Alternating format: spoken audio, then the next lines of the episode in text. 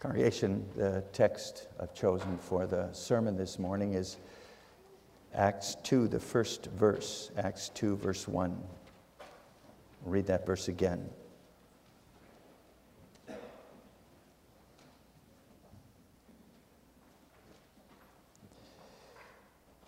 When the day of Pentecost had fully come, they were all with one accord in one place.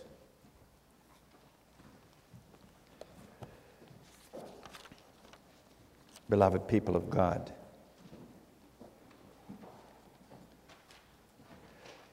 When, when you prepare a, a sermon for Pentecost, you're always going to read Acts 2. So that's what I did, and my eye just kind of caught that first verse. I came back to that first verse of this chapter, where the whole scene is set for the coming of the Holy Spirit, the outpouring of the Holy Spirit on the church. That's just one verse, but one verse can say a lot in Scripture. So if you look at this verse, it tells us, for instance, when Pentecost took place, tells us how it took place, and it tells us who was there. So that's what we'll look at this morning, and I proclaim to you the Word of God in this text with this theme, looking forward to the coming of the Holy Spirit. And we'll see those three things first, when, secondly, how, and then, thirdly, who? Who was looking forward? First, when this waiting took place there in Jerusalem. It says at the beginning of our text, when the day of Pentecost had fully come. Too bad most translations put it that way or, or something like that. Because the original Greek actually has here when the day of Pentecost was fulfilled. And that shows that an Old Testament feast day, Pentecost, was fulfilled. The outpouring of the Holy Spirit didn't just happen to be on that day. No, the coming of the Spirit truly fulfilled that Old Testament feast day of Pentecost. It fulfilled what it repre- that, that day represented in the Old Testament. Fulfilled it. Something like what happens when you fill a pail with water. You add water until the pail is full to the brim and you can't add any more. It's full. That's how our text speaks about the day of Pentecost. When that day was fulfilled, when it became full. So, that that day just didn't happen, but it was fulfilled. In other words, God led everything up to that specific day, 10 days after Christ's resurrection, uh, 10 days after Christ's ascension into heaven, 50 days after his resurrection. And on that specific day, he poured out the fullness of his Spirit on his church. No sooner, no later. Now you might wonder, why no sooner? The Lord Jesus had already been in heaven for 10 days after his ascension, had taken his place at his Father's right hand, had received all authority and power in heaven and on earth. Why Why hadn't he fulfilled his promise to his disciples at his ascension to baptize them with his spirit right after he ascended into heaven? Why hadn't he done it right away? Why wait 10 days? Was that a, just an arbitrary time period? Not at all, congregation. It wasn't arbitrary at all. The Spirit of the Lord had to come down upon His church on that specific day, and that says something. Something is declared in that. Nothing the Lord does is random. He always acts in wisdom and glory according to His plan.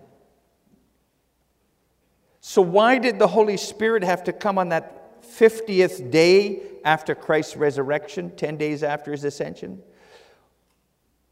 Well, that's because the Lord, as he always did, connects what he did in the past in the Old Testament to what he did later with the Lord Jesus. Or rather, he showed how he already in the Old Testament past was making known the glory of his work in the New Testament.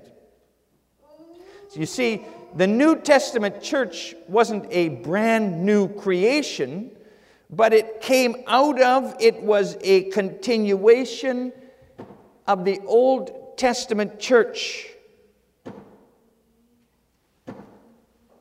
God continues with his work of building his church in this world, but now it includes not just Israelites, but now the fullness of people from all nations and tongues are being brought in. And that's why the Lord, 50 days after his resurrection, poured out the fullness of his Spirit. On the day the Jews celebrated the feast of Pentecost. Between the Old Testament feast of Passover and Pentecost, you had those 50 days. And those two feasts were actually connected with each other in the Old Testament. They were both feasts which celebrated many things, but also and especially God's mercy towards his people.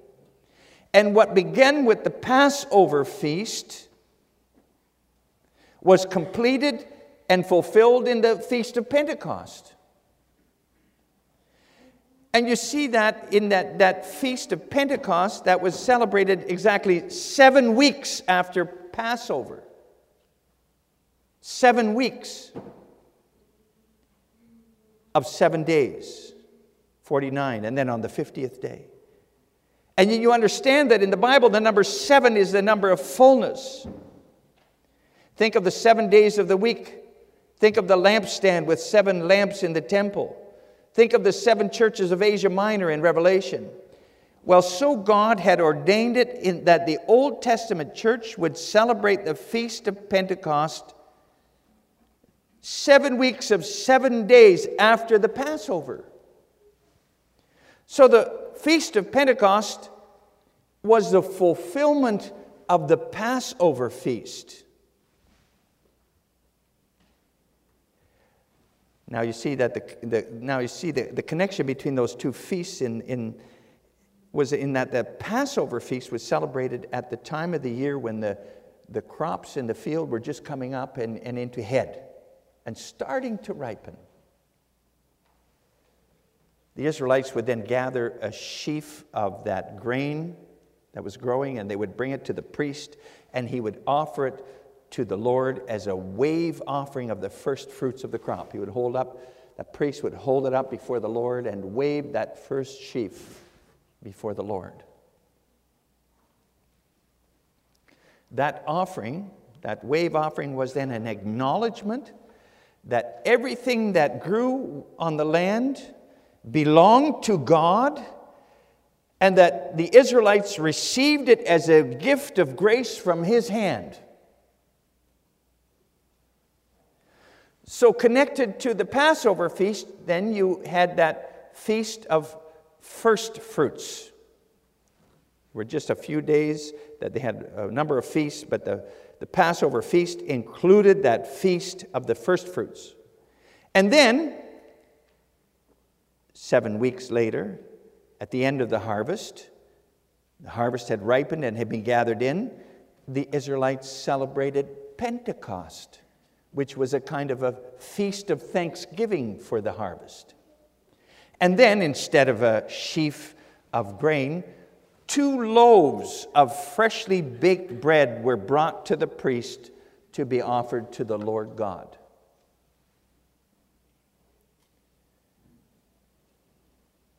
Well, the Lord connects the steps of Christ's work of salvation to those two Old Testament feasts.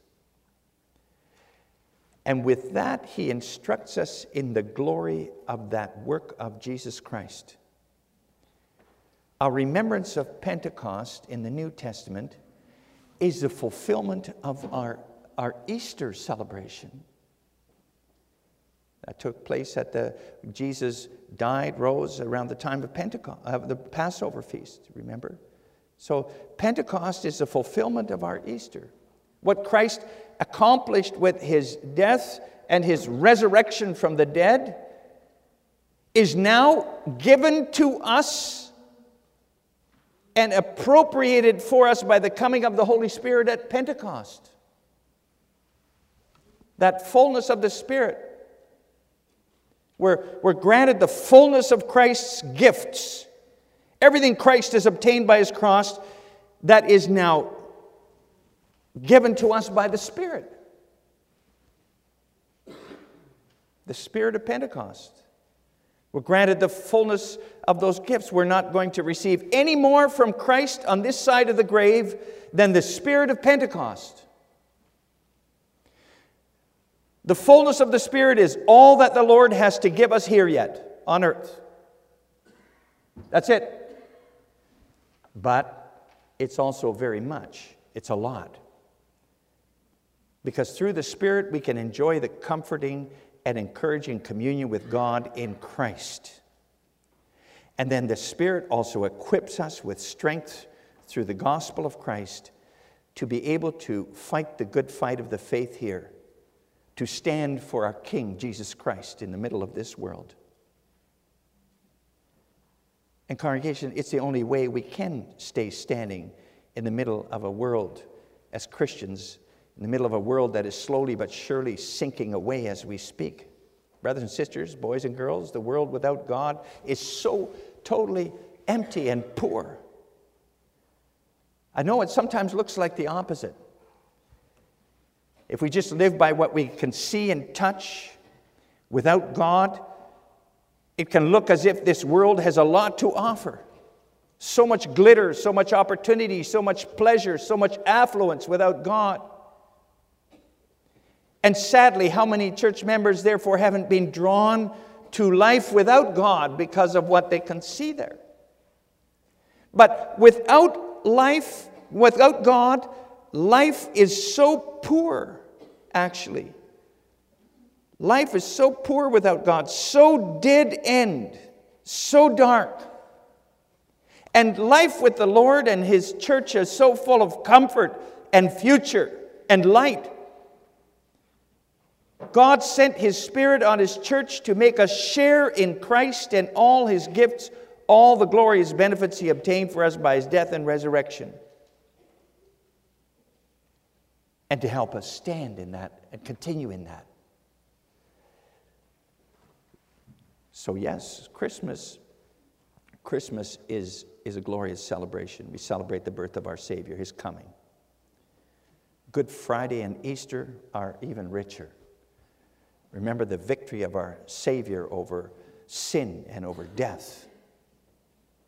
But actually, Pentecost is the fulfillment of it all. The greatest celebration of all, because today we remember how the Lord gave His Spirit and how in the Spirit the Lord Himself dwells in his church, lives in his people, and gives them all sorts of spiritual gifts.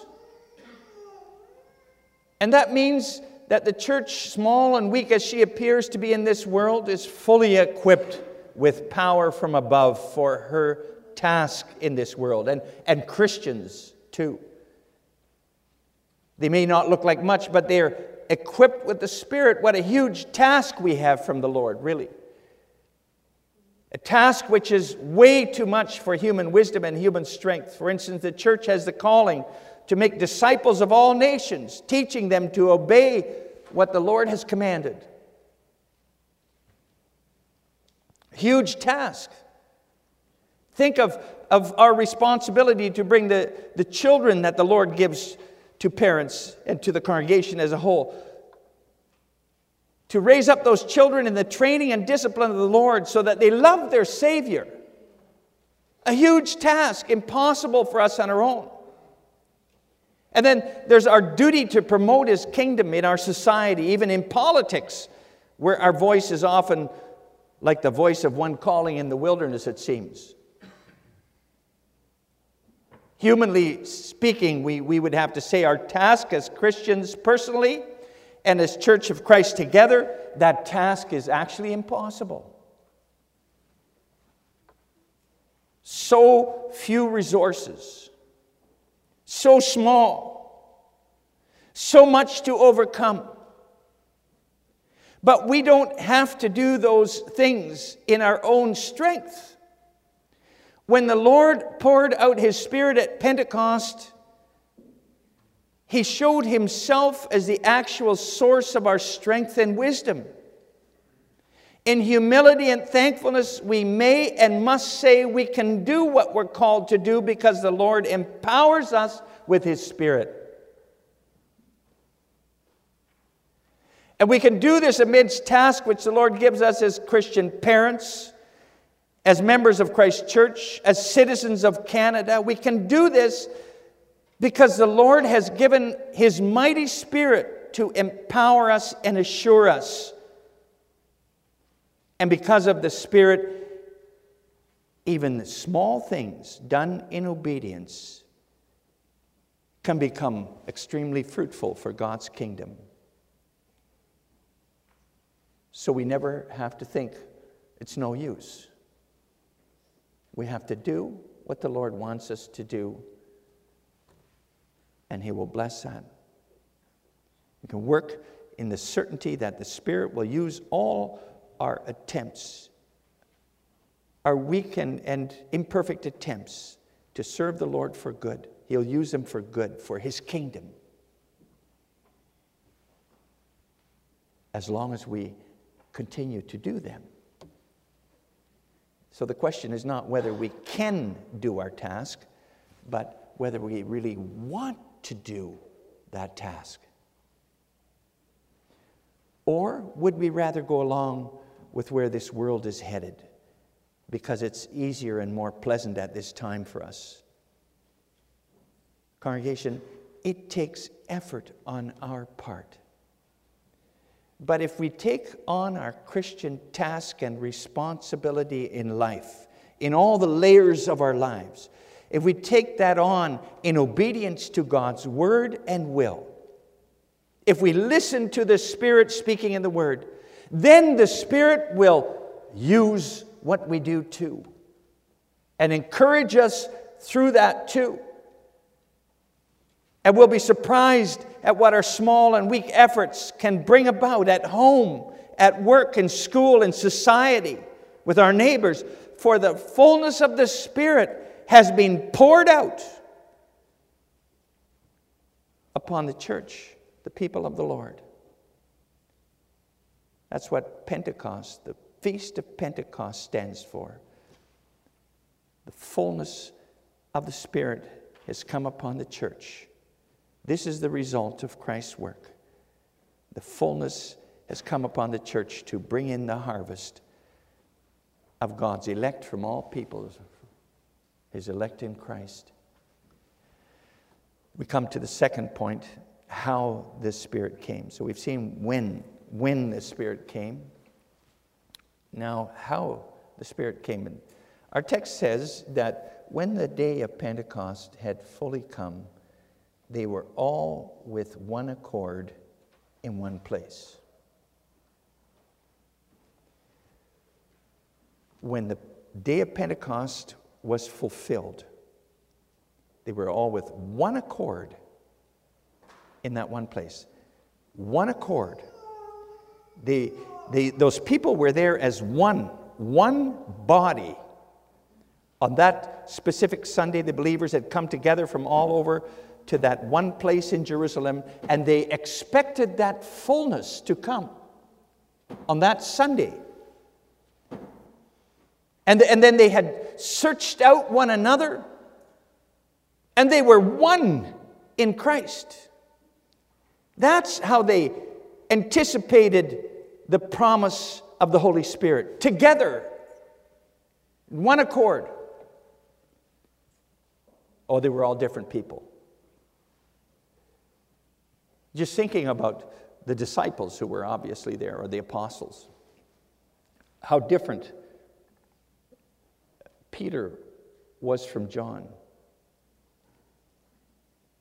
Peter so impulsive and John so quiet and straightforward. Think of how different Thomas was from James.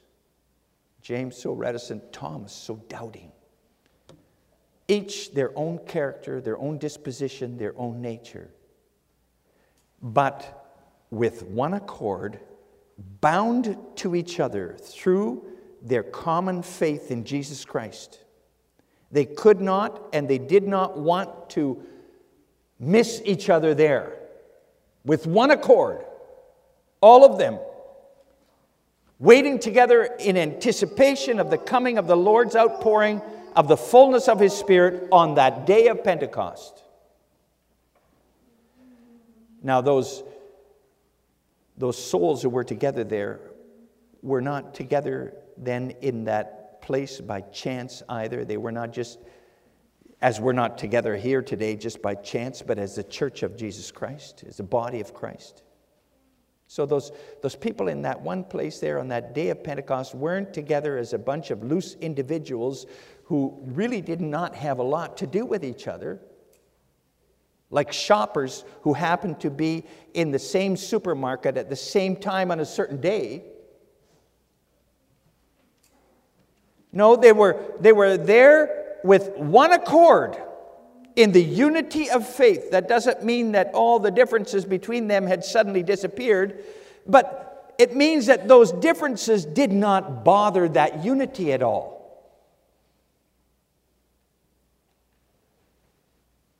Well, upon such a unified body, on such a church, the Lord was able and willing to pour out the fullness of His Spirit. Of course, the Holy Spirit had been active already in them, drawing them together. He had prepared them to be His dwelling place, to receive His fullness. He had joined those different people together in faith in love and affection for Christ and for one another's. So he had prepared a temple for himself to live in, to live in here, a building made of people who are living stones, who are one in Christ in spite of differences in character and temperament and ability. But see, congregation, it's on that kind of church that the fullness of the Spirit comes and can work. It's in that kind of a body that the Spirit can dwell and be active in His fullness and give power. That's the kind of church the Spirit can use for the coming of Christ's kingdom. Among people like that, He can manifest His power and victory, the power and victory of Christ. That's something for us to think about humbly here on this day of Pentecost, too, today. Because we sometimes experience way too little of that unity through faith in Christ, don't we? How easy it is for us, too, to be contemptuous of that brother or that sister because they're not like us. They're not just like us. How little harmony there can sometimes be among us because of pride, stubbornness. We're not going to bother with him or her because he did this and she said that, and I don't like that. And then we conveniently forget our own shortcomings. And then we don't realize how much we actually need each other to stay close to Christ. And all too often, the harsh sound of quarrel between brothers and sisters in the Lord rises up from the Lord, from the church to the Lord. Sometimes, sadly, we can hardly stand each other.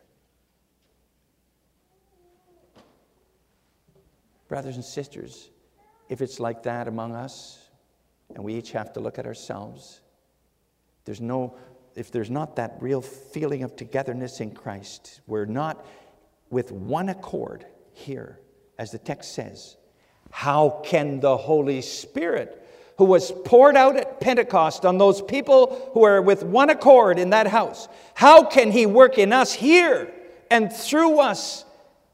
How can He work through us in all His fullness? How can Christ then use us to do His work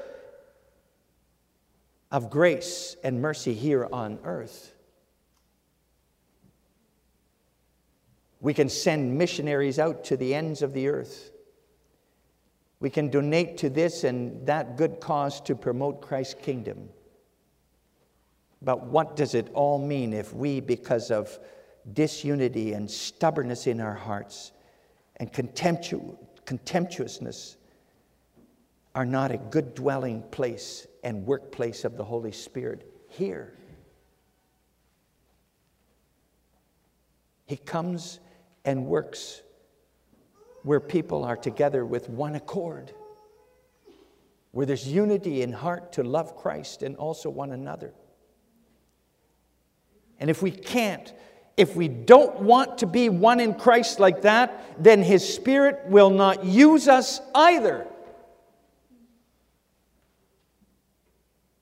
Let's examine ourselves in that regard today, on this day of Pentecost, this day of the outpouring of the Holy Spirit, with one accord in one place. With one accord, may that be said of us, congregation. Then the Holy Spirit can fill us and do his mighty and glorious work in us and through us too. And he'll make us a blessing for one another and a blessing for those around us and in our community and even farther. The last thing our text shows us so we've seen congregation when and, and how also, who? Who anticipated the coming of the Spirit at Pentecost? Our text congregation says that they were all together in one place. All. That little word all is there a couple of times. Who were they all? Undoubtedly, we have to think of the 120 souls who are mentioned in Acts 1 including the 12 apostles, also the apostles chosen to, apostle chosen to replace Judas, Matthias, and the mother of the Lord and his brothers who had finally come to faith too. Jesus had appeared to his brothers. And most likely, men like Joseph of Arimathea, maybe Nicodemus was there too, in the pew. And we don't have to exclude the possibility that there were some other followers of Jesus there too who had come to Jerusalem from other parts of the country for the Feast of Pentecost there in Jerusalem, who had joined those people in that house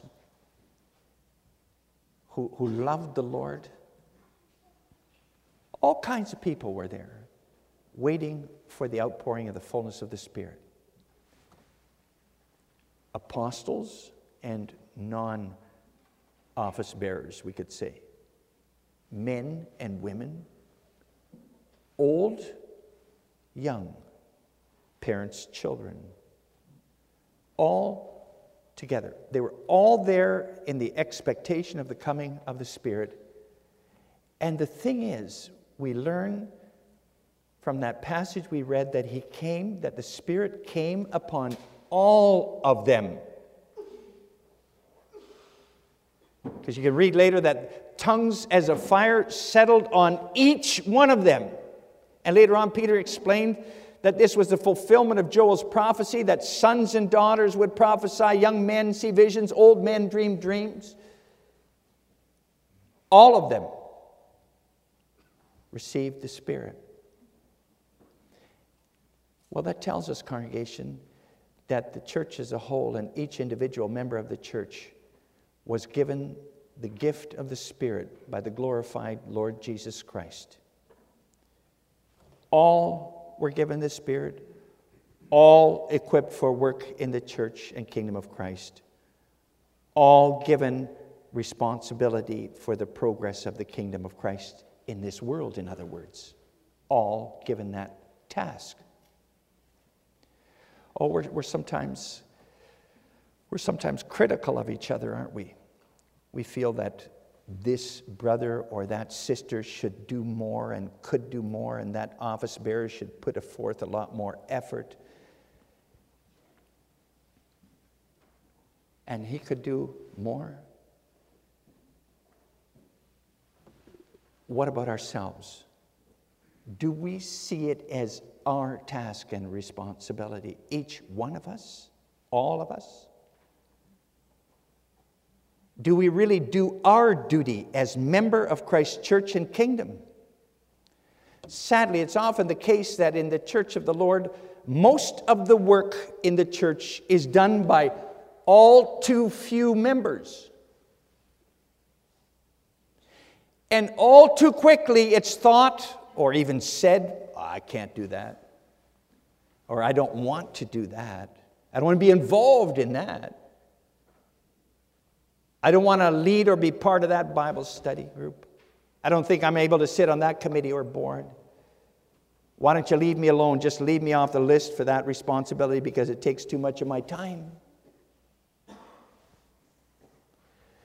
But at Pentecost, all were together there, and each one, all of them, received the Spirit as testified by those tongues as a fire on each one. They all received the Spirit. They all had responsibility. Avoiding responsibility or shoving it off on somebody else, that's easy, yes.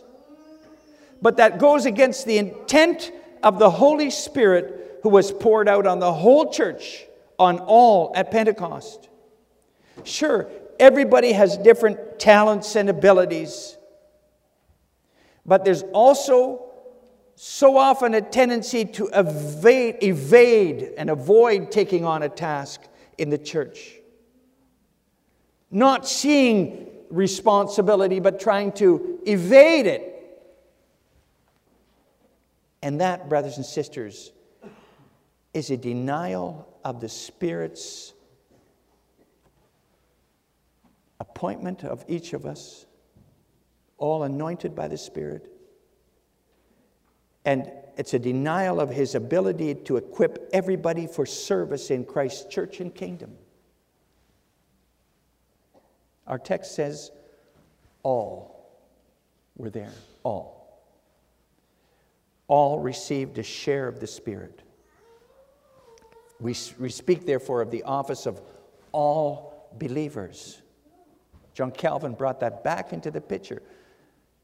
It's not clergy and laity here all believers have the office of prophet, priest, and king.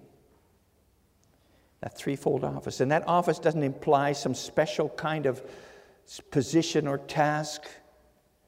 No, it's an office with certain responsibility that everybody has all the time, wherever they are. And that's because the Holy Spirit is everywhere all the time, and He pushes us to speak and act for the Lord and for the, the good of His kingdom and His church wherever and whenever.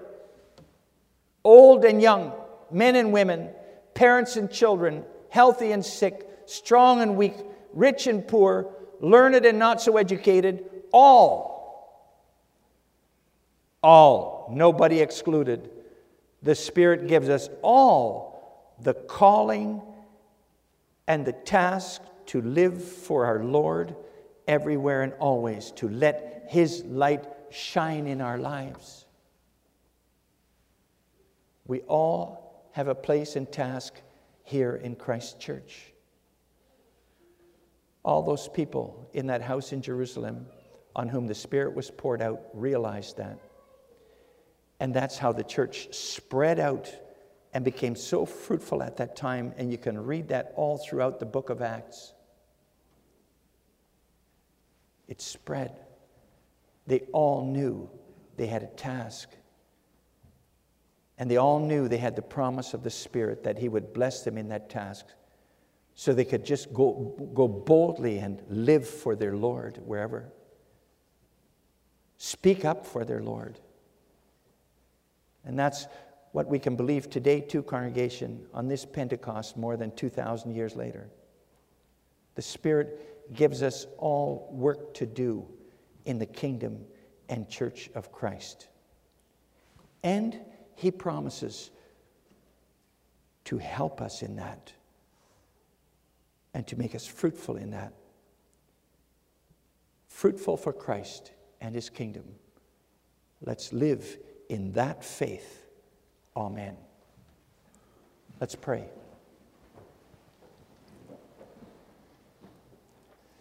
Gracious God and Father in heaven, thank you. Thank you for Pentecost, the fulfillment of everything that went before. It came to a head when your Holy Spirit was poured out. And Father, that means that your church has a responsibility in this world now too to continue to show your light, to be a unified people of yours through whom the Holy Spirit, in whom the Holy Spirit lives and through whom he can work. Father, we pray that we may be that kind of a church too, in which your Spirit dwells, in which we are all together, one in faith, and in which we all see our task and calling, each one of us, not avoiding responsibility, but taking it on and doing what we can to let the light of Jesus Christ and what he has done as our Savior and as the Savior of the world, let that light shine here in our lives. And wherever we go and whenever. Father, we pray that you will help us and guide us in that. Hear us for Jesus' sake. Amen.